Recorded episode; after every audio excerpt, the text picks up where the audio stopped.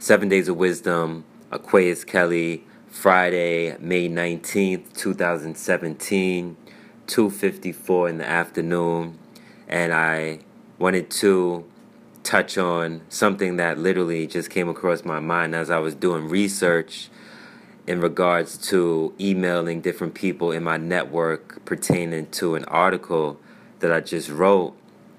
I thought about how we can go about influence and leadership and lobbying. That's technically the term for it. Let's get political. Let's talk lobbying. How can we lobby? How might we learn how to lobby and influence leadership? We can apply this skill and tactic in many situations because when we look at our work situation, it's all politics, it's bureaucracy we have these conversations. We know we have them in the workplace. I've had them with friends. Friends have had them with me. Family has had them with me. We have these conversations. So let's dig into it. How might we learn how to influence leadership? How might we learn how to lobby for ourselves, for our communities, for whatever we believe in and stand for? So, what is lobbying in the first place? What is lobbying? Right? Lobbying is essentially using influence, finding ways to influence someone who is in a position of power, influencing politicians, influencing public officials on a certain issue. So, if we want to influence a thought leader, someone in a position of power, I thought of literally we have to know what moves them, right? So there's something that moves everybody. There are people that move other people. We all have webs. We are all connected in some way or another. Some husbands are influenced by their wives. Some wives are influenced by their husbands, family members, friends. It's identifying how to go about influencing someone to make a decision. So let's see, let's say somebody wanted to lobby me on a particular decision.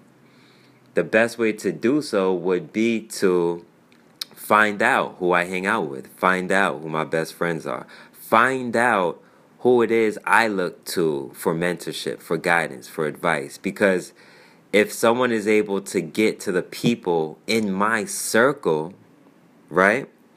And then those people in my circle come to me like, hey, you need to check this out. Hey, you need to check this out. Hey, you need to check this out. And it's the third or fourth time I heard I need to check something out by this one person that I keep hearing from my good friends, my family members, people who are close to me. I'm going to check it out. I will check it out. So let's reverse engineer that strategy I just talked about. Let's reverse engineer that strategy and imagine applying it to the people we are looking to get a point across.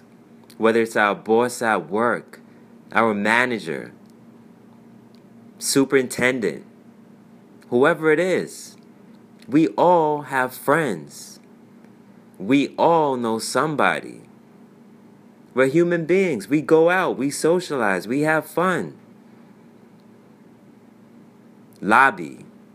Learn how to lobby. It's a skill. Learn diplomacy. Learn how to be tactful. Learn how to talk to people, know how to communicate. Lobbying for a bad cause is one thing. I'm talking about lobbying for positivity.